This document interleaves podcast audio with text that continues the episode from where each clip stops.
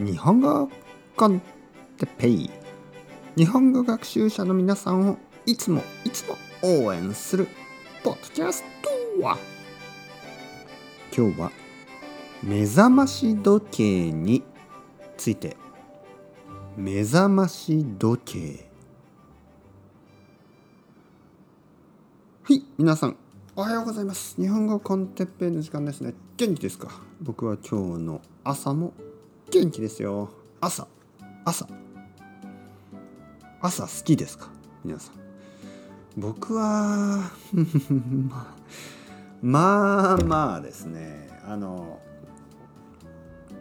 朝のまあくじとかじゅうじぐらいはあの元気ですね。元気だけど朝のろくじはんしちじぐらいはまだ元気じゃない。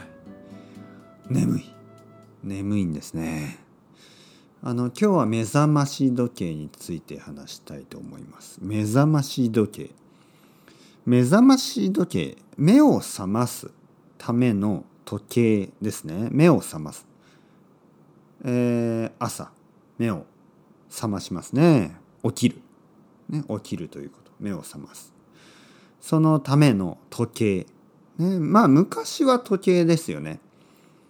今は携帯電話の、あのアラーム、ね、アラームと言いますね。カタカナでアラーム。携帯電話のアラームです。僕は使わない。僕は使いません。僕は目覚まし時計を使いません。えー、僕はあの子供子供がいますね。あの子供が起きます。なので子供目覚まし時計ですよね。えー、僕の子供は朝ろくじはんぐらいになると、ろくじさんじゅっぷんぐらいになると目を覚まします。もうこれは自動的に自動的にオートマティック。毎日毎日朝ろくじはんに子供が目を覚まします。